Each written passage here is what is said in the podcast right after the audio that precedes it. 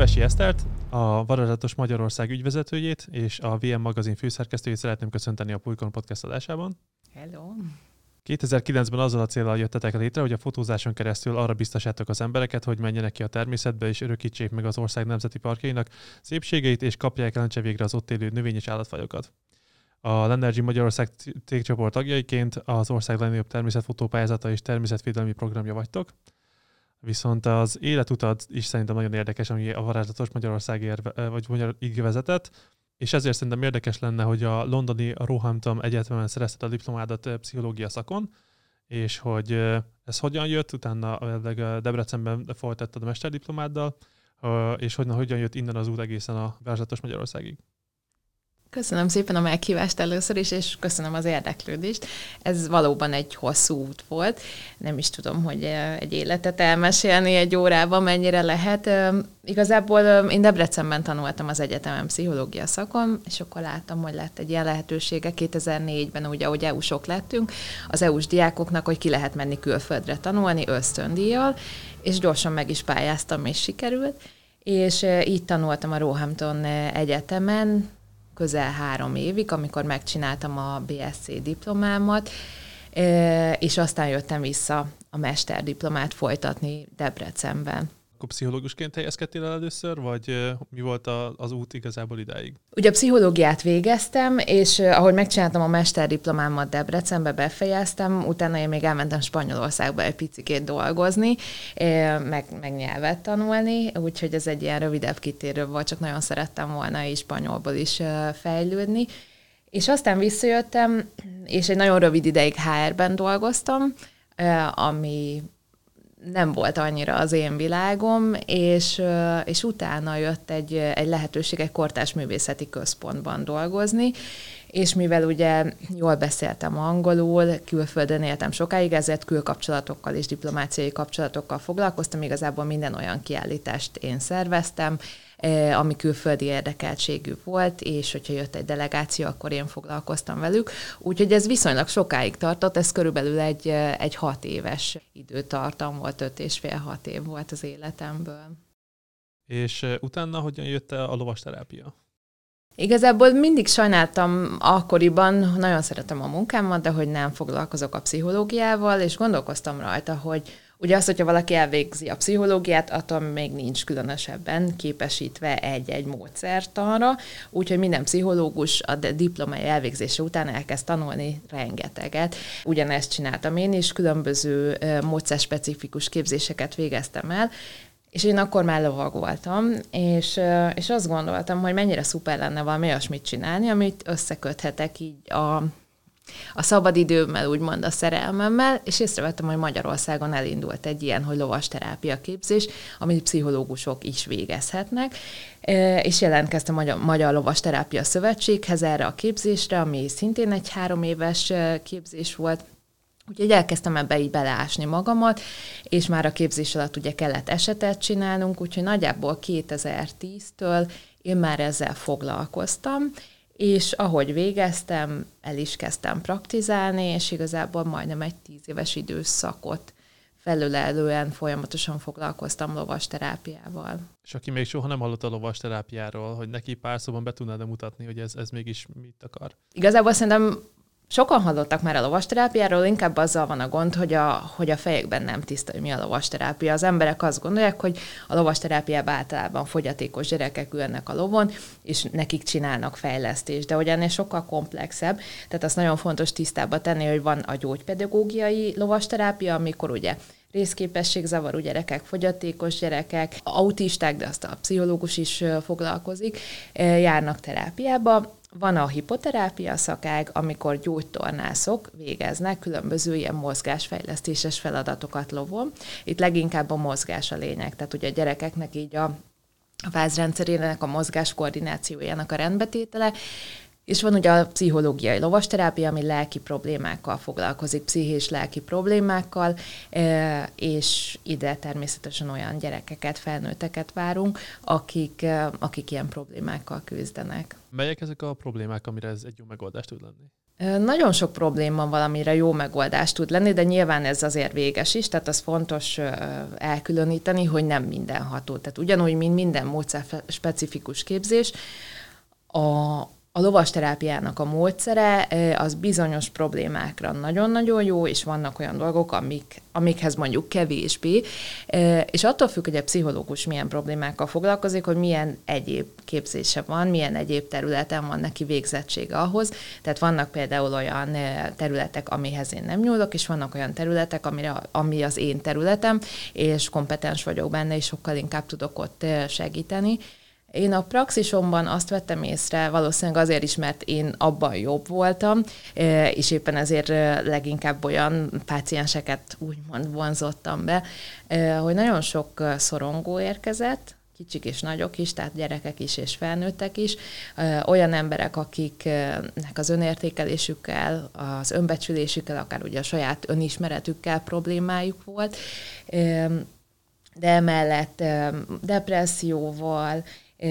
kommunikációs zavarral, tehát ugye szociális problémákkal, ugye az emberekkel való kontaktus képesség teremtésével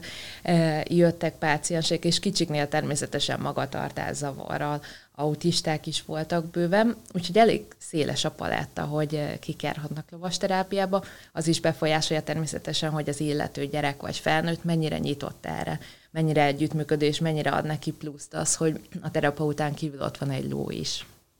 És egy ilyen terápiát, nem ez az utolsó kérdés a terápiával kapcsolatban, de engem mindig de nagyon érdekel, hogy itt igazából a lovaglás, a lónak a közelsége, vagy igazából a terápiában, hogy a ló hogyan tud bekapcsolódni. Uh-huh. A pszichológiai lovas terápiában, legalábbis abban, amit én csinálok, maga a mozgás, tehát maga úgymond a sport része, az elhanyagolható. Tehát én inkább a lovat, mint létezőt, mint egyéniséget, mint személyiséget hozom be a terápiába, tehát ő egy olyan kapcsolódási pont kettőnk között, egy olyan híd, ami egyrészt összeketi a terapeutát a pácienssel, másrészt pedig ugye ő is egy olyan létező, aki ezt tud kapcsolódni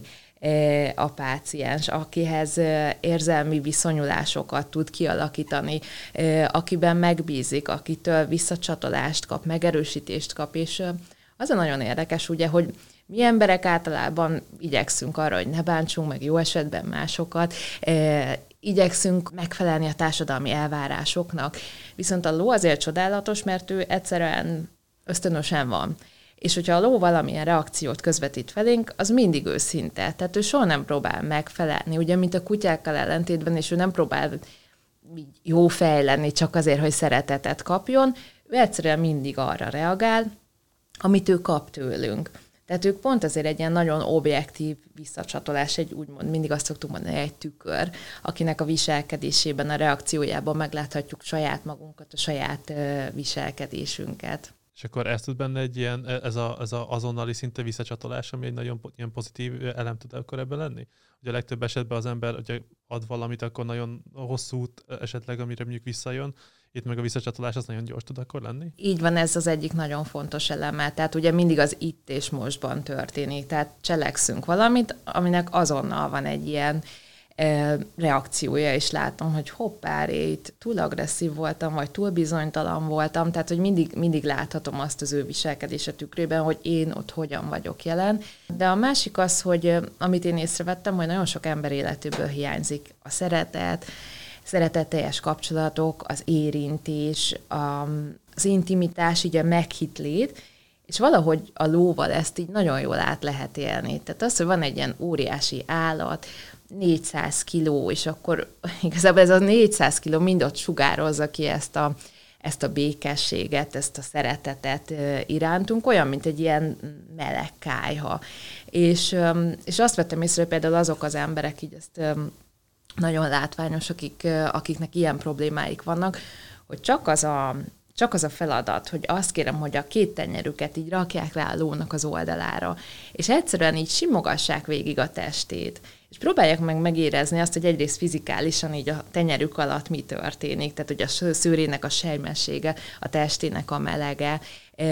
és a lónak a kisugárzása, tehát hogy ez a békés, megbízható, ilyen kiegyensúlyozott kisugárzás, ez olyan szintű, ilyen megnyugvást tud hozni, és ugye az, hogy kapcsolat, tehát ilyen testi kapcsolat alakul ki köztük, hogy, hogy ez önmagában már egy olyan szintű relaxációs tevékenység, és olyan feltöltődés, hogy nagyon sokszor csak ez a nem tudom 5-10 perces feladat is felérne egy, egy hetes alvással, ez nem tudományos, hozzáteszem, de hogy, hogy egy ilyen hatalmas feltöltődést tud adni. És innen hogy vezetett az út a természetfotózásig, vagy a természetfotózásba való elmélyülésig? Valószínűleg a természet mindig is egy ilyen kulcs szerepet játszott az életemben, tehát én gyerekkoromtól nagyon sokat jártunk ki az erdőbe a szüleimmel, apukámmal, gombát szedtünk, imádtuk az állatokat, és, és ez így elkísért az életemen át, Apukám fotós volt, amikor gyerek voltam, fotósként dolgozott, és már nagyon pici voltam, amikor megkaptam az első analóg kamerámat, és akkor együtt fényképeztünk, meg is vannak még az első papírképek, ilyen borzasztóan elmosódott lovas képek érdekes módon, tehát hogy így az expozíciót, záridőt, azt így nem nagyon sikerült eltalálnom, de hogy így ez, ez végigkísérte az életemet. És én mindig is foglalkoztam fotózással, nem professzionális szinten,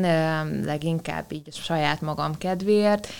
Egy darabig dolgoztam a Lovas Nemzet magazinnak, egyébként neki kiírtam és fotókat készítettem, de hogy nem ebből éltem meg, tehát ezért is mondom, hogy nem professzionális szinten.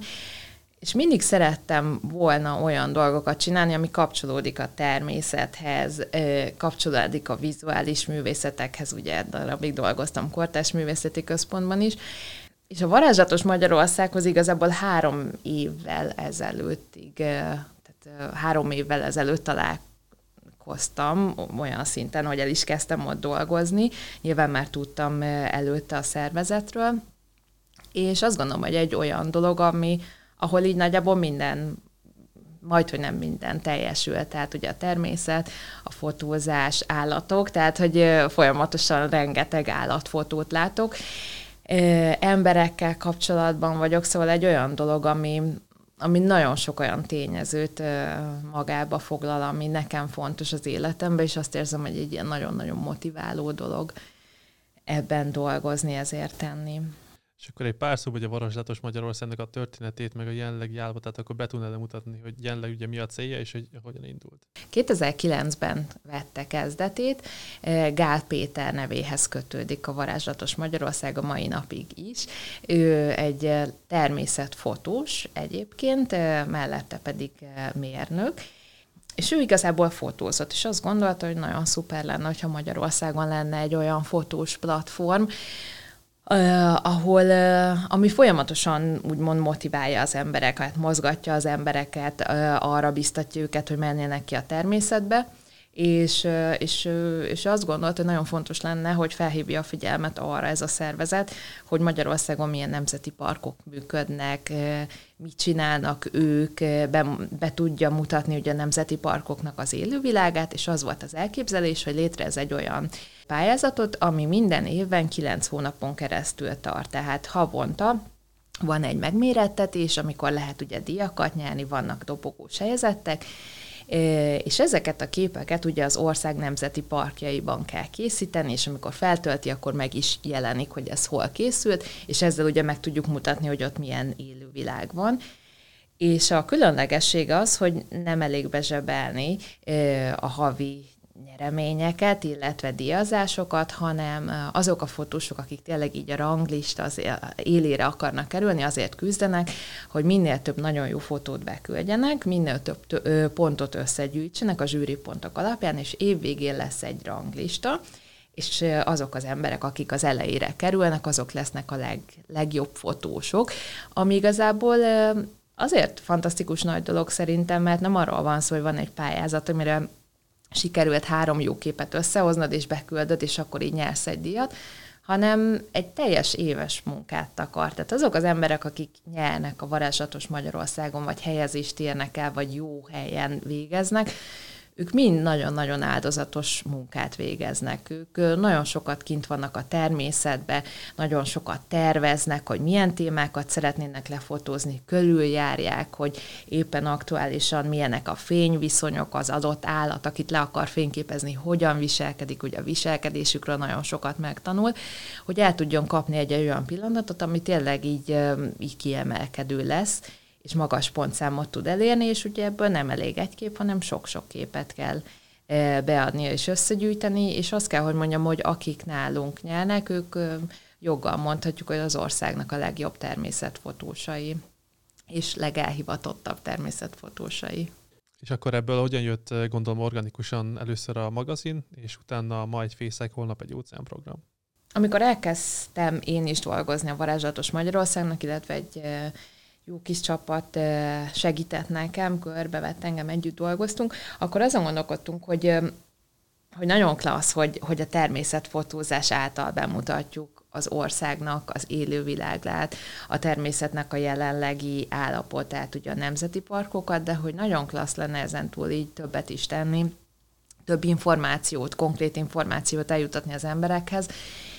és aktívan is tenni a természetvédelemért. És nagyjából egy időben született meg a két említett programnak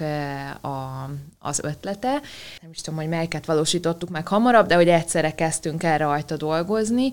és ugye a maga a magazin, amit itt ki is tettünk, három lassan, ugye három éve született, meg két évadon vagyunk már túl.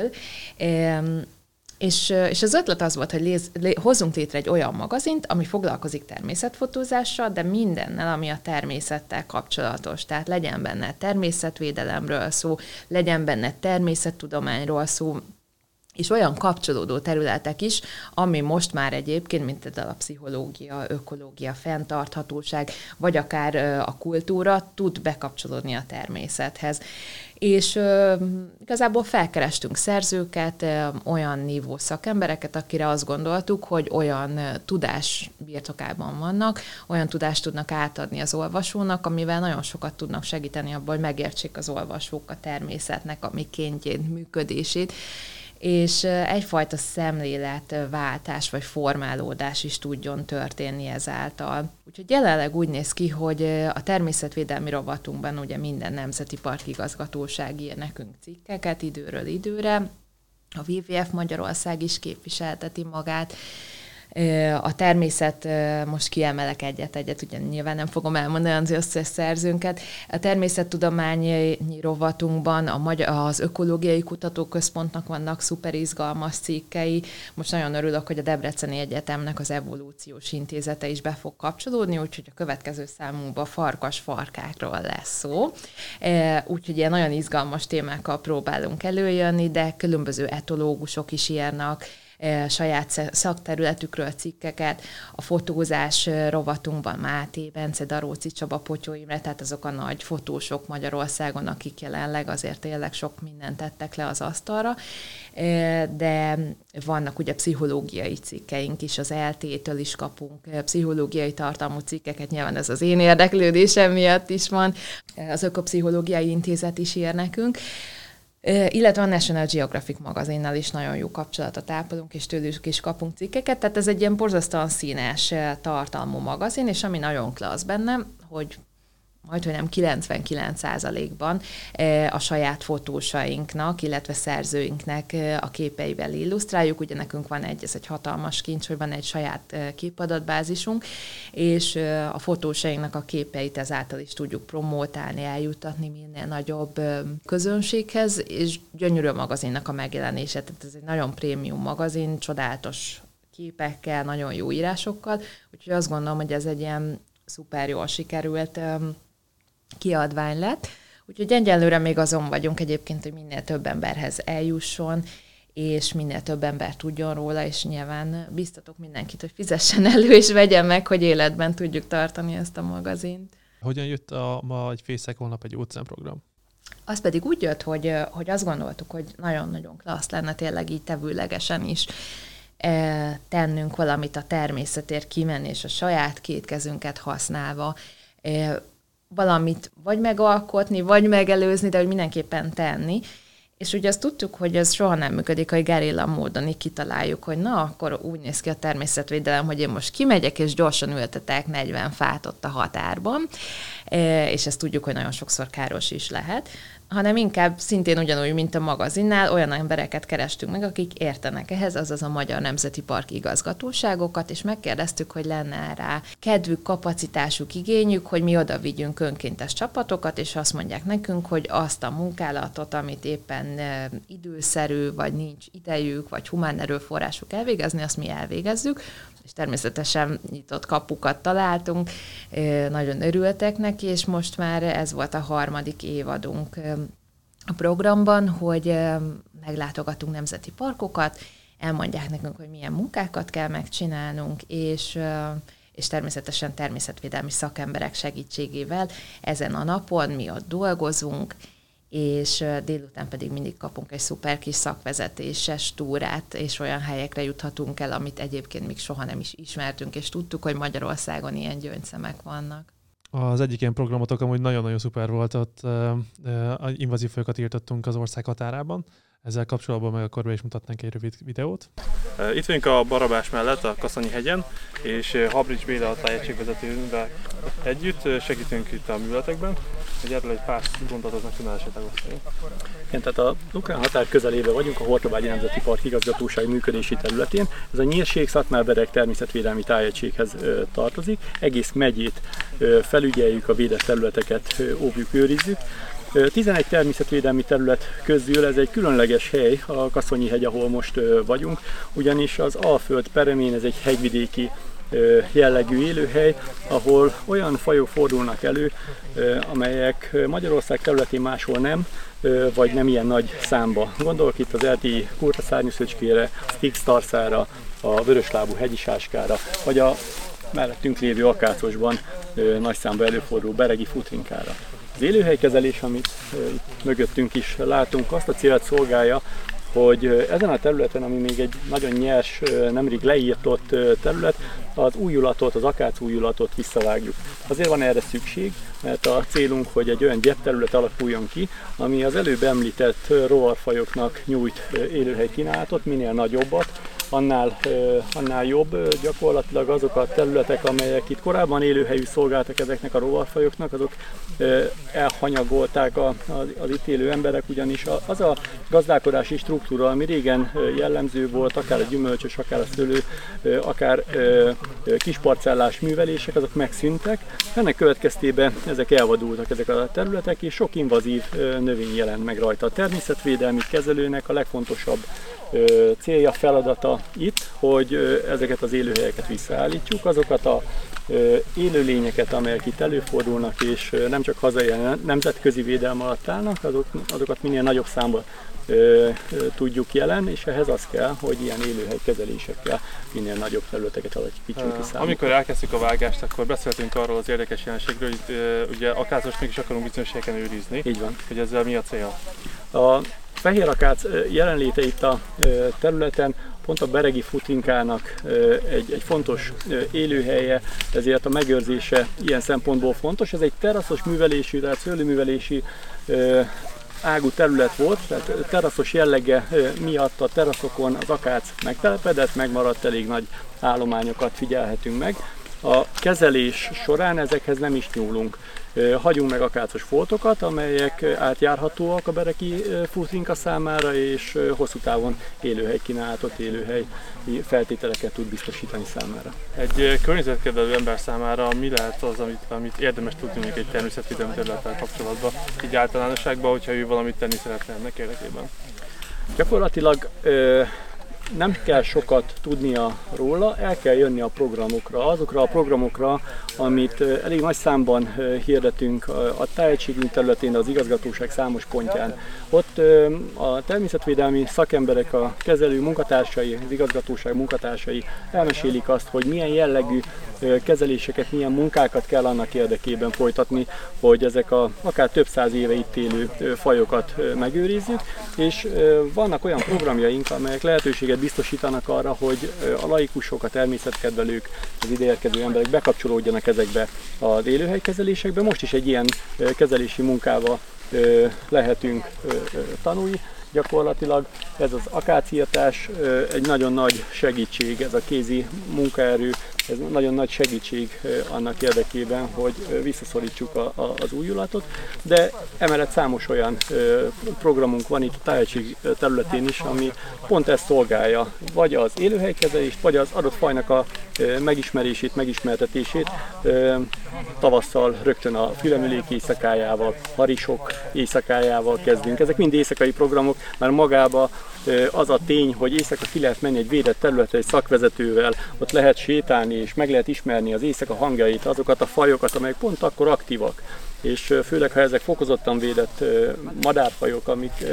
mondjuk a térségben élnek a legnagyobb számban, akkor ez, ez egy különleges dolog, és azt gondolom, hogy aki az ilyen programokon részt vett, teljesen más szemlélettel, teljesen más ö, ö, lelkülettel tud hazamenni, és másik gondol a természeti értékekre és azoknak a megóvására is. Az utolsó kérdés meg az lenne, hogy a klímaváltozás ugye egyre inkább a közbeszéd tárgyalva válik, és hogy ez errefelé mennyire érzékelhető, és mennyire érzékelhető egy bizonyos változás emiatt mondjuk a populációkban?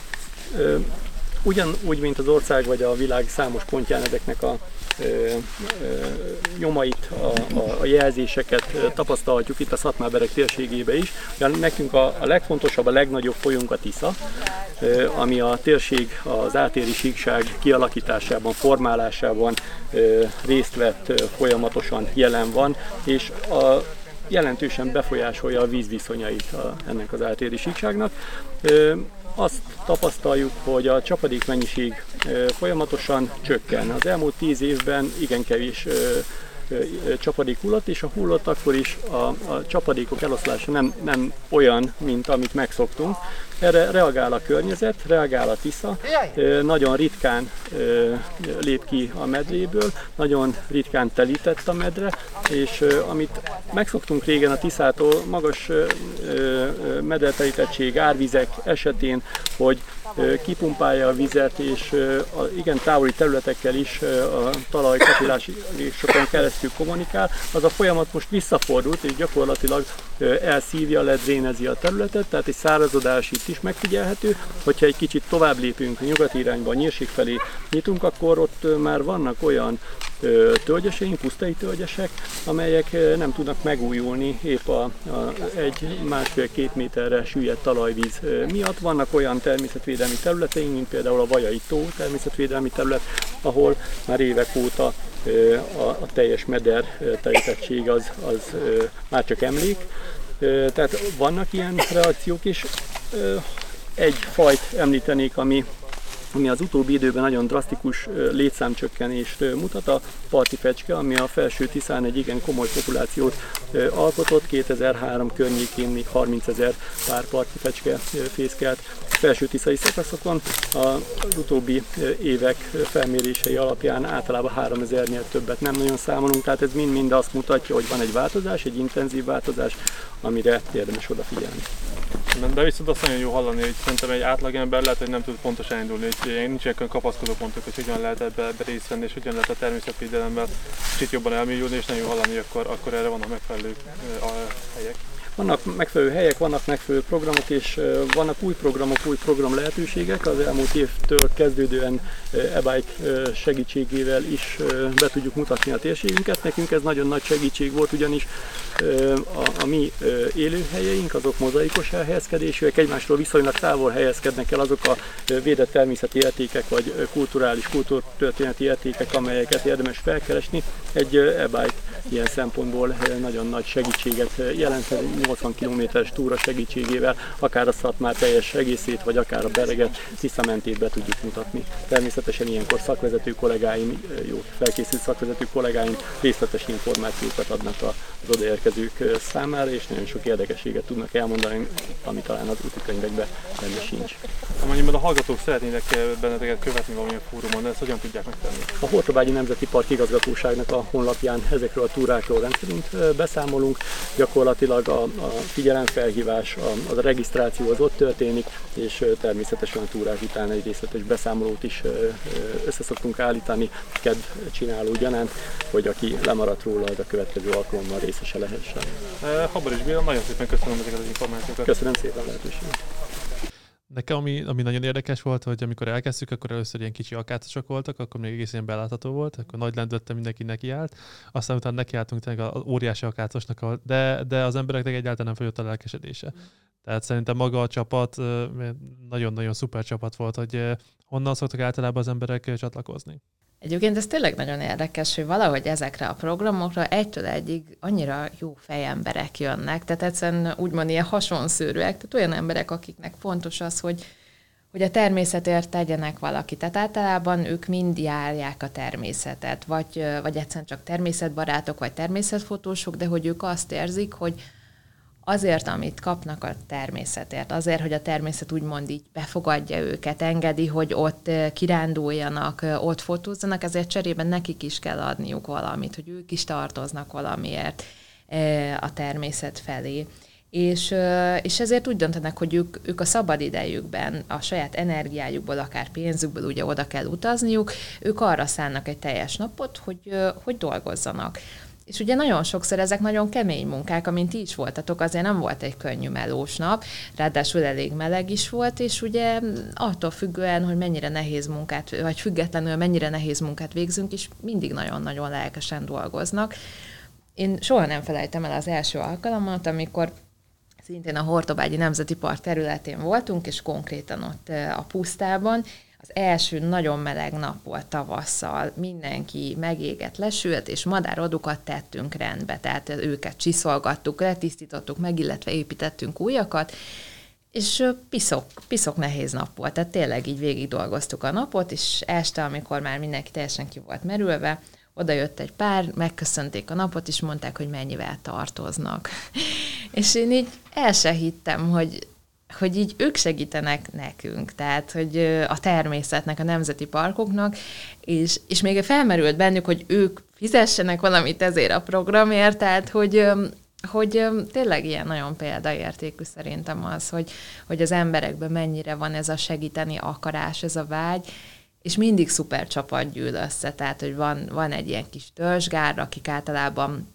mindegyik programra megpróbálnak eljönni, de hogy egytől egyig annyira jó hangulatú napok ezek, ugye ilyen barátságok szövődnek, van egy kis zárt csoportunk is, ugye, akik járnak ezekre, vagy már voltak, velük szoktunk híreket, eseményeket, fotókat megosztani, tehát hogy, hogy szerintem ez egy ilyen nagyon-nagyon pozitív közösség. Igen, mert nekem ami meglepő volt, hogy egyáltalán nem lankadt a, a lelkesedés, tehát tényleg folyamatosan ment, ment mindenki előre, a másik, hogy a Nemzeti Parknak a szakemberei azok, azok hihetetlen emberek. Tehát ez, ez a másik, hogy tényleg őket megismerni, nem, nem, is, tehát nem, nem azt, hogy nem is gondolná az ember, de tényleg személyesen találkozni vele, megint az egészet teljesen más perspektívába jelzi. Igen, egyébként mindig a Nemzeti Park munkatársok azok, akik egy ilyen hatalmas pluszt hozzáadnak a programokhoz. Ugye most már harmadik évadunkat eh, dolgoztuk eh, végig, eh, szórakoztuk végig, mert szórakozás is, és, és azt kell, hogy mondjam, hogy mindig mindig olyan természetvédelmi őrökkel, munkatársokkal találkoztunk, akik, mint ember is nagyon nagy élmény volt velük találkozni. Tehát ők azok az emberek, akik kint vannak tényleg minden nap 8-10-12 órában nagyon kemény munkát végeznek azért, hogy a természetért tegyenek, hogy a természetet óvják, és egyszerűen olyan lelkesedéssel, ilyen őszinte örömmel és tisztasággal ö, viseltetnek a természet iránt és a természet élőlénye iránt, és nagyon-nagyon sokat kapunk tőlük. Nagyon jó dolog őket megismerni, velük beszélgetni, hatalmas tudásuk van, és én ilyenkor mindig azt mondom, hogy hogy azért is fantasztikus egy ilyen program jönni, mert így visszatér az embereknek a hite abba, hogy igenis vannak jó emberek, vannak jó pozitív célok, és, és így összefogva tényleg tudunk valamit tenni, és egy ilyen pozitív irány elindulhat. Szerintem az is nagyon jó volt, hogy az elején mindenki elmondta, hogy számára miért fontos a természet, és utána, amikor volt az ebéd, nagyon-nagyon finom voltam, hogy az ebéd, akkor, akkor igazából tényleg olyan, olyan érdekes témákról lehetett egymással beszélgetni, ami általában fel se szokott merülni. Hogy, hogy akkor gondolom, ezért szoktak akkor olyan, olyan barátságok szövődni, ami, ami gondolom nem egy szokványos dolog.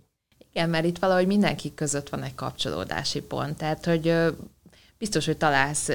mindenkivel valamit, ami közös bennetek. Tehát azért jöttök el, mert a természet valahogyan jelen van az életetekben, vagy fontosnak tartjátok. Úgyhogy mindig hatalmas jó beszélgetések vannak, nagyon finom volt ugye a, a bográcsos étel, amit kaptunk a helyiektől. Úgyhogy ezek, ezek ilyen nagyon maradandó napok. Nekem is nagyon nagy élmény, és hogy nagyon nagy élmény az is, hogy ugye az ország minden nemzeti parkjába el tudunk jutni, megismerem, hogy mik a jellegzetességei. Úgyhogy tényleg mindig szünetet tartunk, és ilyenkor mindenki ír, hogy nagyon hiányzik nekik, és nekünk is nagyon hiányzik, úgyhogy ilyenkor már várjuk a tavaszt, hogy folytatni tudjuk. És hogy meg tudnád osztani, hogy milyen ugye, események voltak, legalább csak néhányat, hogy volt az invazív fajos, és milyennek szoktak általában még lenni? Mindig attól függ, hogy a Nemzeti Park igazgatóságok mit kérnek tőlünk, tehát mi az az aktuális munka, amit így az évszak megkínál, megkíván, hogy, hogy végezzünk el, vagy mi az, amit mondjuk így már egy jó ideje nem tudnak megtenni, mert nem volt rá erőforrásuk. Legutóbb a bükkbe például makkot gyűjtöttünk, és van egy ilyen projektjük, hogy Life for Oak Forest, amikor tölgyesítési, igazából tölgyesítési munkálatokat végeznek, az a fontos, hogy ugye minél több tölgyest tudjanak létrehozni, és nekünk az volt a feladatunk, hogy sok-sok makkot összegyűjtsünk, és ezeket kihelyeztük szajkó ládákba, ahonnan szajkók, illetve mókusok szépen kilopkodják, elviszik, és van, amit ugye megesznek, vagy elrakják a saját kis odújuk, de van olyan is, amit így útközben elejtenek, elpotyogtatnak, vagy elrejtenek, és ezekből fognak új életek fakadni, ugye új tölgyek, e, fák, úgyhogy e, ez például egy ilyen nagyon-nagyon szép nap is volt, és azt gondolom, hogy egy ilyen nagyon pozitív dolog, hogy együtt dolgoztunk az erdő kis szorgos lakóival, Pont most kaptam egy képet e, az igazgatóság munkatársaitól, amint éppen a kis szajkó oda reppen a ládába, és elcsen egy makot, és viszi elültetni, úgyhogy ezek ilyen nagyon jó érzés töltenek el minket de volt olyan ugye, amit meséltem is, hogy, eh, hogy odukat készítettünk, helyeztünk ki, ott is kaptam képet utólag, hogy a vércse baba ott ült benne, és már megszületett, tehát ugye tudtunk nekik ugye otthonokat eh, készíteni, de volt olyan, hogy akteleken forrást tisztítottunk meg, eh, volt olyan, hogy ki tájékoztató táblákat újítottunk fel, lecsiszoltuk, lefestettük, tehát hogy, és nagyon sokszor invazív fajokkal kell megküzdenünk, ugye az az, ami egy ilyen folyamatos áldáz és elkeserítő munka, hogy ellepik egy bizonyos környéket, és ugye az ősonos fajokat ezáltal megfolytják. Úgyhogy mindent elvégzünk, amit kérnek tőlünk, legyen az kemény munka, vagy, vagy könnyebb munka. Szóval nagyon-nagyon-nagyon vegyes szokott lenni az aktivitás. És mik a tervek 2022-re? 2022-ben igazából mindent folytatunk, tehát hogy ugyanúgy megyünk a Ma egy fészek holnap az óceán programmal előre, szervezzük ezeket az eseményeket. A magazinba én nagyon szeretném, ahogy mondtam is, hogy minél több olvasónk legyen, minél több helyre ez eljuthasson, de azt gondolom, hogy egy, tehát tényleg egy remek lap, és hogy nagyon Szóval egy nagyon jó szinten vagyunk, és mindig minden el lehet fejleszteni, ugye most is lesznek e, új szerzőink, de, de azt gondolom, hogy ezt a színvonalat ugyanúgy szeretnénk továbbra is hozni. És hát a fotópályázattal kapcsolatban vannak nagy terveink, e, lesz majd valószínűleg évelején egy-két nagy bejelentésünk, amiről most még nem beszélhetek, de későbbiekben szívesen. Azt is szeretnénk egy kicsit egy magasabb szintre emelni. A nemzeti parkokról szerintem ide az a, lehet, hogy viszonylag keveset tudunk, hogy tudnál pár, pár gondolatot megosztani, mivel kell megküzdenie a nemzeti park védőinek, amiről mondjuk az átlag ember nem, nem is gondol. Én leginkább nyilván azt tudom, vagy azt tartom ilyen releváns információnak, amit így személyesen mesélnek el. Szerintem nagyon kevesen vannak tehát, hogy lehet, hogy most hogy nem tudok egy pontos számot mondani, hogy az összes igazgatóságnál hány ember dolgozik, de viszonylag ahhoz képest, hogy milyen nagy területek vannak, egyes természetvédelmi örökre hatalmas területek jutnak, és azt gondolom, hogy tényleg néha emberfeletti munkát végeznek. Én azt látom, hogy azt nem is bánják annyira, illetve talán az egy természetes dolog, hogy amit a természet maga hoz, abban kell nekik ebben a körforgásban részt venniük, segíteniük inkább az tud nagyon bosszantó lenni, hogy amikor az emberi nem törődömség, hagy, hany, hanyagság, vagy akár butaság miatt olyan dolgok történnek, ami tényleg egyes fajokat veszélyeztethet, és és azokat kell korrigálni. Szerintem amúgy ez egy nagyon fontos dolog lenne, hogy az emberek minél inkább edukálva legyenek, hogy hogyan érdemes a természetben élni, közlekedni, hogyan válj úgymond egyé a természettel, úgyhogy ne zavard annak a körforgását. Általában mindig felszokott merülni a kérdés, hogy ugye mit tudsz tenni a környezetedért, hogy erre vannak, hát nem tudom, hogy általános ilyen gondolatok, de de ez ugye ez több éves sorozat alapján voltak-e olyan általános megfigyelésetek, amiket, hogyha az emberek betartanának, akkor, akkor tényleg sokkal jobb lenne a környezet számára? Amiről beszéltünk is, hogy, hogy az nagyon nehéz, hogyha valakinek nincs tudása arról, hogy hogyan, hogyan kell kint lenni a természetbe. Most, ahogy betört ugye a Covid, nagyon sokan kivonultak a természetbe, nem lehetett mit csinálni, és mondjuk azok az emberek, akik eddig a hétvégéjüket azzal töltötték, hogy plázákban vásároltak, kimentek a természetbe. Ami egy nagyon klassz dolog, hogy, hogy, hogy egyre többen érdeklődtek ez iránt, de az nem volt klassz dolog, hogy ugyanúgy viselkedtek mint ahogyan mondjuk a saját hétköznapjaikban teszik azt, az sem érdemes, hogy mondjuk a plázákba eldobálod a szemetedet, de hogy, hogy azt vették észre a nemzeti parkokban is, hogy nagyon sok szemét képződött, nagyon sok olyan területre mentek be az emberek, ahol kitapostok olyan részeket, növényeket, amit nem lett volna szabad. Úgyhogy Úgyhogy ez, ez, ez igazából egy elég ilyen problémás, meg megoldandó kérdés. És hogy ugye hogy lehetne ez ellen illetve a természetért? Szerintem egyrészt aki, aki igényes ezzel kapcsolatban, az olvasson minél többet erről, olvassa a Varázslatos Magyarország magazint, vagy ugye a hírportálunkat, de bármi más, ami ezzel kapcsolatos, tájékozódjon, és hogy azt tartsa észben, hogy úgymond a természet így vendégül lát minket, tehát befogad minket az erdeibe, a rétjeibe, mezőibe, és hogy próbáljunk úgy tenni, mint hogyha egy lennénk a természeten, mintha részei lennénk, ne zavarjuk őket, e, ne károsítsuk meg az ott élő állat és növényfajoknak e, e, a, a búvóhelyeit, ha tenni nem tudunk érte, legalább így ne vegyünk el tőlük, tehát semmiképpen ne pusztítsunk, ez nagyon-nagyon fontos. Mostanában ugye a klímaváltozás egy egyre nagyobb téma, és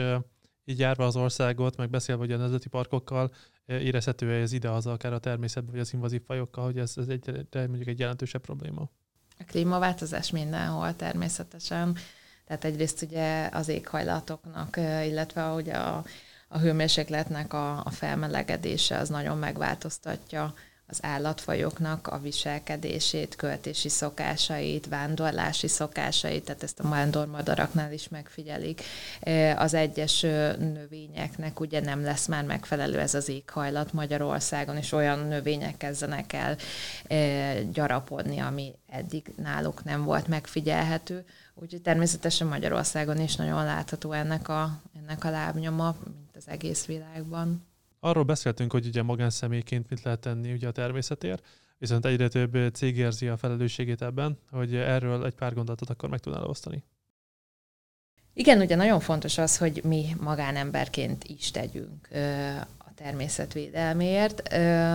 és ez sok pici dolog lehet, ami összeadódhat, és, és tud valami nagyot alkotni, viszont akárhogy is nézzük, azért cégeknek hatalmas felelőssége van abban, hogy merre alakul ugye a mai klímahelyzetünk, hogy hogyan fog alakulni a természetnek a sorsa, és nagyon sok cég azt látom, hogy egyre fontosabbnak tartja, és, és egyre több zöld törekvése van. Ugye azt is tudjuk, hogy sok cég próbál zöldnek tűnni, de valójában azért olyan dolgokat tennek, tesznek, amik, amik nagyon nem pozitívak. E, ezt az irányt tekintve. E, mi egyébként pont nemrég kaptunk egy megkeresést az Evosoft Hungary-től, ők egy nagy szoftvergyártó ház, e, és elindítottak egy előadás sorozatot, a Go Green-t, és ők olyan edukációs célral, ugye saját kollégáiknak, de a nagy közönségnek is olyan embereket hívnak meg, akik a témában szakavatottak, és, és próbálják ezt a tudást így terjeszteni minél, minél több emberhez, és mi is kaptunk egy meghívást, úgyhogy voltunk náluk ezen az előadáson. Gál Péter alapítónkkal és Máté Bence természetfotóssal, így hárman, ugye nálatok is volt Nár Bence, úgyhogy, úgyhogy beszélgetünk a természetfotózásról, a természetvédelemről, ugye még kettő nagyon szorosan kapcsolódik egyébként egymáshoz, és nagyon-nagyon örültünk ennek a lehetőségnek, hogy ilyen platformokon is bemutatkozhatunk, illetve kölcsönözték a kiállításunkat. Ugye nekünk minden évben van egy nagy menő fotókiállításunk, az aktuális pályázati évadnak a legszebb képeiből, és jelenleg most ott az ő székházukban Dunaparton vannak kiállítva ezek a gyönyörű fényképek, úgyhogy most az informatika világába is betörtek a természetfotók és a természetvédelem. Hogy látjátok, más cégek mennyire támogatnák titeket, vagy ezt a programot? Vannak céges támogatóink, azt kell mondjam, hogy sajnos nem elég. Nagyon jó lenne, hogyha több cég állna ebbe bele, és, és azt mondaná, hogy ők igenis tenni akarnak a, a természetvédelemért de tényleg köszönet azoknak, akik mellettünk állnak, és ugye a legfőbb támogatónk a Lenergy Magyarország, Gál Péternek a cége, amit ami igazából folyamatosan mellettünk áll. Tehát Petinek nagyon fontos az, hogy, hogy ő, mint cégvezető, ő, mint egy cégnek a tulajdonosa, amellett, hogy ugye egy ilyen profitorientált tevékenységet végeznek, próbáljanak valamit visszaforgatni a természetbe, próbáljon valamit adni is ezért, és szerintem nagyon példaértékű az, hogy ő úgymond, mint egy ilyen modernkori mecénás, semmit nem vár el cserébe, viszont nagyon sokat tesz és ad, mint anyagilag, mint emberileg, azért, hogy, hogy a magyar természet fotózás, hogy a természetvédelem ügye egyre hangsúlyosabbá és hangosabbá váljon mi ugye a varázslatos Magyarországban Peti segítsége, illetve anélkül, hogy megalapította volna, mi nem létezhetnénk, és azért ő napi segítséget ad, tehát, hogy minden fontos kérdésben egyeztetünk, elmondja a véleményét, amiben tud segít, úgyhogy, úgyhogy nagyon jelentős ez a, ez a segítség nekünk. Szerintem ez azért is különösen érdekes, mert ismerek több embert, aki mondjuk szavak szintjén nagyon, nagyon szívesen támogatna vagy nemes ügyet, viszont aki, aki tényleg ezt a, úgymond a kezébe is vette, és, és, és tudott is tenni érte, és olyan dolgot tett, ami, ami tényleg jobbá tudja tenni mondjuk az országot, azt szerintem nagyon ritka. Igen, és ö, egyébként nem kell, tehát azt gondolom, hogy nem kell mindenkinek ilyen jelentős részt vállalni bármilyen társadalmi felelősségvállalás tekintetébe, de hogyha az emberek az erőforrásaiknak, értem ezt anyagi, illetve e, mentális, vagy, vagy ugye fizikális előforrásaiknak e, az valamennyi apró százalékát bele tudnák tenni valamilyen társadalmi felelősségvállalással kapcsolatos ügyben, akkor sokkal jobban állnánk. Tehát, hogy, hogy nem csak a természetvédelemre gondolok, hanem szociális témákra is. Tehát ugyanilyen fontos a, a gyermekvédelem, a szegény családoknak, rossz helyzetben lévő embereknek a segítsége is. És azt látom egyébként, hogy nagyon sok magánember nagyon sokat tesz, és a kis vagyonához képest is próbál mindig adni és segíteni, de hogy, hogy az lenne nagyon klassz, hogyha azok az emberek, cégek, akiknek tényleg van potenciálja erre lehetőségre, akár egy töredékét is belefektetni ebbe, és hogyha mindenki egy picit tudna hozzátenni és segíteni, akkor már valószínűleg hatalmasat tudna fordulni a világ minden tekintetben. A természetfotózás és az, az, az hogyan köthető össze szerinted meg a, ezek a pályázatok a, a természetnek a védelmével? Úgy tűnhet, hogy a természetfotózás ugye az egy eh, művészeti műfaj, és ugye képeket alkotnak a pályázók, amiben gyönyörködnek, és, és kész, de hogy szerintem ennél sokkal-sokkal több. Tehát az, amit közvetít, eh, az, amit, hogyha mondjuk valaki feljön a mi pályázati oldalunkra, és megnézi, hogy milyen képek vannak, az olyan, mint hogyha kinyitna egy ilyen, nem is tudom, Pandora szelencét, és ott van a sok-sok titok, tehát ott, ott vannak azok az állatok, növények, tájak, amit a természetünk rej. Tehát, hogy, hogy úgymond tényleg igazából a természetfotózás, én azt gondolom, hogy ablakot nyit a természet világára. És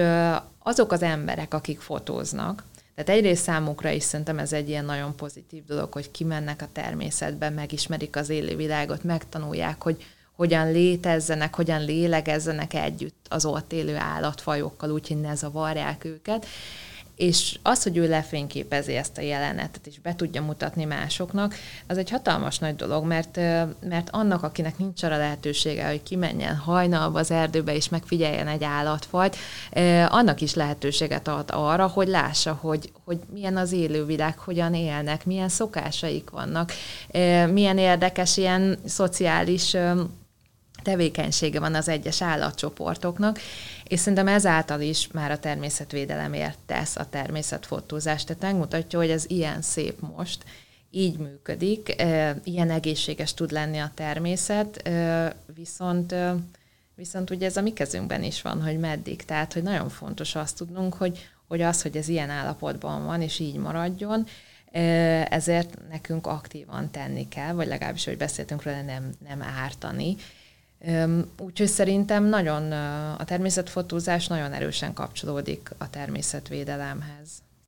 Meg bennem még felmerült, hogy, hogy a legtöbb ember számára egyáltalán láthatóvá teszi a dolgokat. Mert a legtöbb ember szerintem nem is tudja, hogy mondjuk az ott van az erdőben, vagy a mezőn, vagy erre vigyázni kell, vagy milyen szép, és, és talán tényleg a természetfotó ezt, ezt olyan szinten közel tudja hozni, hogy utána, utána már odafigyel rá, vagy, vagy tudja, hogy az, az fontos, és mondjuk nem tapossa le. Igen. Ez, ez pont olyan, mint például, amikor megnézel egy, egy filmet, egy olyan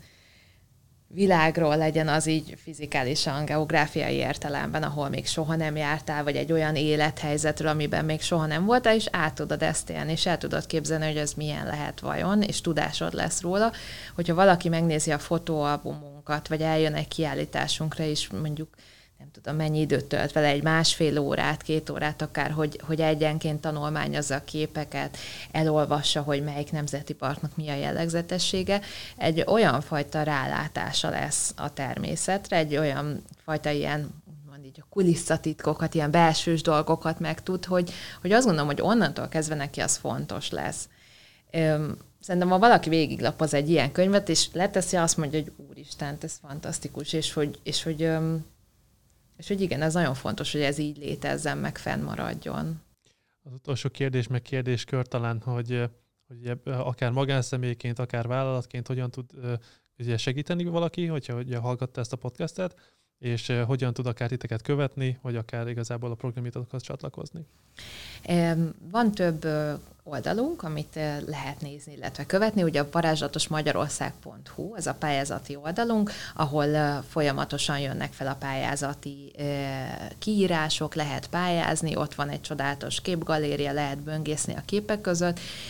de meg lehet találni az összes tevékenységünket, a kiállításokról olvashat, hogy épp hol van a kiállítás, a természetvédelmi programjainkról, hogy mikor lesz a következő, illetve van egy hírportálunk, a vmmagazin.hu, eh, ahol ugye a maga a nyomtatott magazinról is mindig bemutatjuk az újabb számokat, eh, illetve naponta új eseményeket rakunk fel, illetve olyan híreket a természetvilágából, ami éppen aktuális, úgyhogy ezt érdemes olvasgatni és természetesen Facebookon is vagyunk, Instagramon is vagyunk, LinkedInen is vagyunk, és mindig nagyon szép képeket osztunk meg, de több van több sorozatunk, és képgalériákat teszünk fel, úgyhogy érdemes minket követni, hogyha valaki szeret természetfotókban gyönyörködni, mert, mert mindig próbáljuk a természetfotósainak a munkáit bemutatni. És ha valaki támogatni vagy csatlakozni szeretne hozzátok, azt hogyan tudja megtenni? Akkor keressen minket szeretettel, kapcsolati oldalon ugye ott van fent, hogy milyen elérhetőségeken tud minket megkeresni, e, de hogy e, cégeknek is természetesen nagyon nagy örömmel állunk rendelkezésére, hogyha valahogy minket támogatni szeretnének, de egyébként csinálunk cégeknek is e, úgymond ilyen csapatépítő tevékenység gyanán természetvédelmi programokat, úgyhogy erre is nyitottak vagyunk de, de bármelyik tevékenységünkbe be lehet csatlakozni, és nagyon nagy örömmel fogadjuk és várjuk ezeket. Vesi Eszter, nagyon szépen köszönöm, hogy elfogadod a meghívásunkat. Én is nagyon köszönöm, hogy jöhettem. Amennyiben tetszett ez az adás, akkor kövessetek minket Facebookon, Instagramon, YouTube-on, Apple Podcasten, Google Podcasten vagy Spotify-on. A következő adásig meg a viszonthallásra. Sziasztok!